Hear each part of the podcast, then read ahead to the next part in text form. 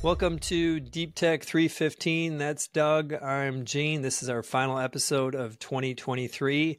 All eyes are on 2024, which is a great segue for our topic today, which is our top picks, our predictions for 2024. So these are the firm predictions, and we have 11 of them that we published this week. We're going to talk about three of them that are most relevant. And Doug, we're going to kick it off with a prediction basically that the mid and small cap is going to outperform the Magnificent Seven. The Magnificent Seven had quite a magnificent year in 2023, up an average 115%. If you remember that FANG, this now passe FANG, that was up about 85, 88% in 2023, but the Mag 7, obviously with NVIDIA there and Tesla having big years in 2023, really powered that higher. And our prediction here really is that that momentum on the Mag 7 isn't going to carry the market, and specifically is that the IWO, the iShares Russell 2000, which is basically mid and small cap, is going to outperform the S&P 500. And so I feel like we've had this belief that there's going to be a fracturing of FANG, and it just never happens. But here we are again with the prediction that 2024 is going to be the year where we're going to see outperformance with some of these smaller companies. It feels dangerous because in some ways it almost feels consensus. It feels like everybody sort of feels like NVIDIA and Facebook and Tesla, these companies are up 100, 200, 300% in the last year. How could they keep going? And so that's the only thing that worries me about that prediction is everybody already there? I mean, the Russell 2000 in the last 2 months, it's up 25%. And so we've already had a pretty rapid rally in that segment. Can it keep going in 24? Maybe. It's felt like it's kind of been a consensus market the last year. If you overthink things a little too much, like when tech started working at the beginning of this year, if you overthought it, you missed this incredible rally. Mm-hmm. Maybe the same thing is true for small and mid. My sense, one of the reasons why I was on board with this prediction is that I believe that I don't know what rates are going to do next year, but I do not believe that they're going to go higher. I think that a stable rate environment, and this is contrarian, I believe that even a stable rate environment is going to be positive for some of these small and mid-cap companies. And you could build a case that if rates don't go down like the market thinks, that's negative for these. But it's been such a rough road over the last couple of years for a lot of these companies. They've ripped, like you've said, in the last couple of weeks, but many of them are still down 60, 70% from where their highs were in 2021. And the highs don't make the stock. That's the rearview mirror. Throw that out. You got to look going forward what these businesses ultimately are going to earn over the next 2, 3, 4 years.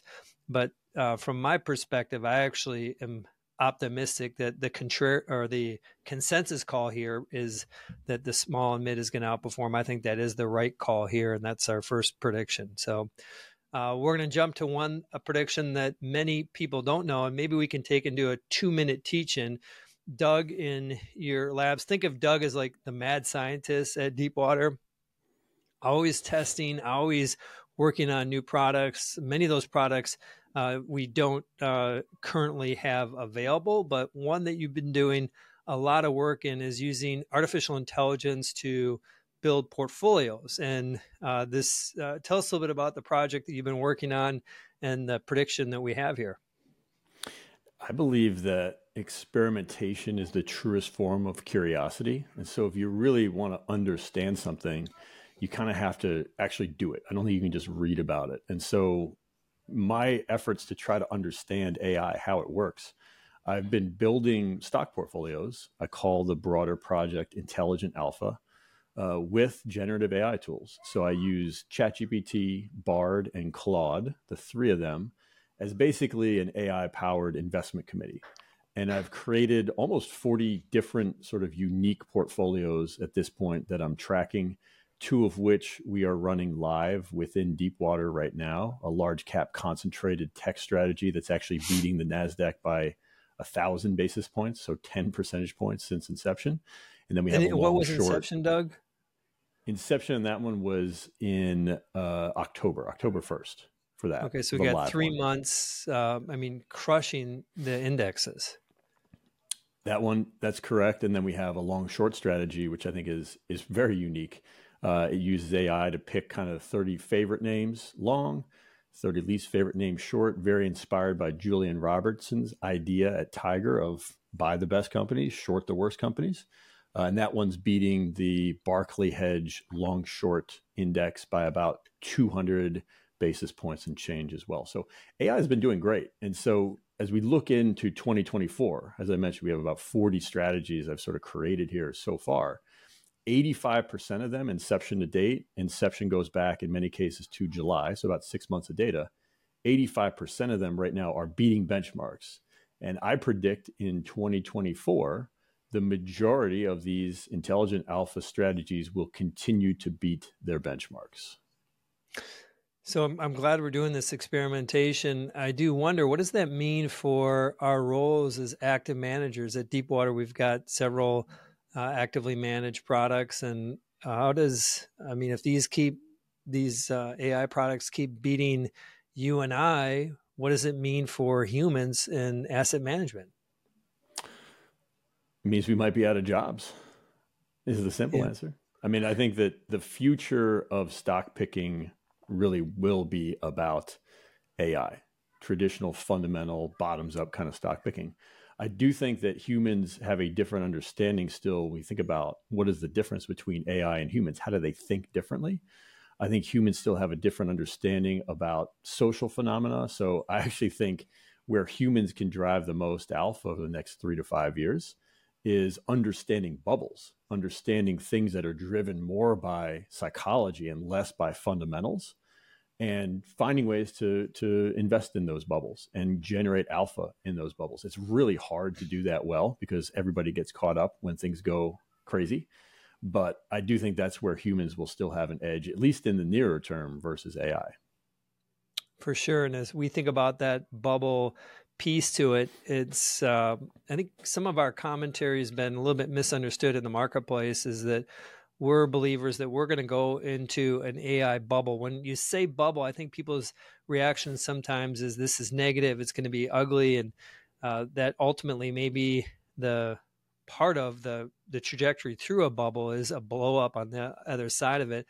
But the run up and from the front half of that bubble is really juicy, and that's what gets me excited about investing and ultimately the next 3 to 5 years. We've talked about this being 1995, going into 2000. We think we're going to go into a bull market for the next 3 to 5 years, really powered by AI. And so we'll obviously talk more about that on a weekly basis, but excited to hear. I'm excited about this, the outlook here. And one last thought, or just one other thought on the bubbles. I think that sometimes people, as you said, misunderstand when you talk about bubbles. Either they get really excited about the mania because they think they can get rich fast, or they get really excited about the blow up because they're inherent skeptics. And I think forget all that. Forget both sides of that. This is the reality of a bubble. They're a natural phenomena. And in fact, I argue, and I've written a lot about this, I actually think bubbles are a required part of any profound technological revolution. And I think AI is the most profound technological revolution humanity has ever had. And so if you believe that anytime you get these new paradigm shifting, groundbreaking technologies, that they have to come with bubbles, they have to come with the excitement of what this new thing can do for the world and all the money that chases that, well, then you could argue that AI might be the biggest bubble of them all, at least so far. Whatever comes next, who knows? But being ready for that and not just saying, well, I want to play and get rich fast in the run up, or I can't wait for this thing to blow up because I'm tired of talking about AI. I think that's the wrong perspective. I think you need to step back and just say, what is really true about technological innovation? Why do they create bubbles? And then have a thesis about what's the smart way to play that, getting in and out at the right time. Love it. We'll be navigating that dynamic, which gets us to our last topic here, which is Tesla will maintain their EV market share. Tesla will maintain their EV market share in 2024. Now, this one is controversial, that just the simple math about the way market shares play out would suggest that their market share is going to continue to decline. So just to take 4 steps back, and from 2015, call it, to 2019, Tesla basically had all the U.S. EV market share. That's now come down to, call it, 58% over the past couple of years, as more automakers, traditional automakers, have stepped up and started to come up with their own EVs. And when you have such a high market share and you have more competition coming in, naturally the market share is going to decline. The general thinking is that eventually Tesla is going to reach something like 10 or 15 or 20% U.S. market share. A long way down from the current, call it 30 or call it 60% share today. And the reason why I believe that this is going to, they're going to be able to maintain their share is for 2 points.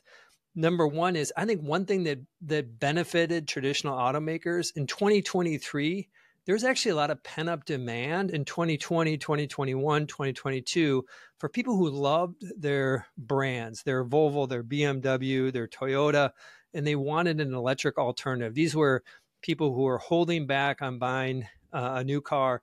They got that option. They purchased those cars in 2023. Tesla's share dropped. And I think that this next wave for traditional auto to gain share is going to require more of these, more models from traditional automakers, more options. And I don't think we're going to see it in 2023. We may see a few more models, but relative to what we saw from 22 to 23, the increase in competitors to Tesla in the U.S. from 23 to 24 is going to be modest. And I still believe that Tesla has the best bang for the buck. And so putting all this together, I'm going out on a limb and saying that Tesla is going to maintain their share right around high 50%. Most people believe that it's going to end up somewhere between 45 and 50. So just to give you some context there. But this, by the way, another piece, we have another prediction relative to the EV market. We think it's going to be generally a challenging year in EVs in 2024, kind of 25% overall growth. That's in line with consensus for where Tesla's at, and would be a step down from the 50% growth in 2023 for the overall market. But ultimately, we think that this sets up for a strong EV market in 2025, a reacceleration of 35% plus growth. So putting it all together, what's the punchline? I believe that Tesla is going to maintain their EV market share. It's going to be a fun one to watch. And I think we can wrap there. And I do want to make a quick comment relative to how we did last year. We had a pretty good year last year, Doug, on our predictions. We had 10 predictions. We have 11 this year. We went either 8.5 or 9 out of 10, depending on how you count those predictions. And we're not going to go through them all. Check out our blog post. And I'm excited that we have room to improve. 9 out of 10 is not always 10 out of 10. So let's make it 11 out of 11 this year. Let's do it. All right. On behalf of Doug, Gene, and Deep Tech 315, bye for now and Happy New Year.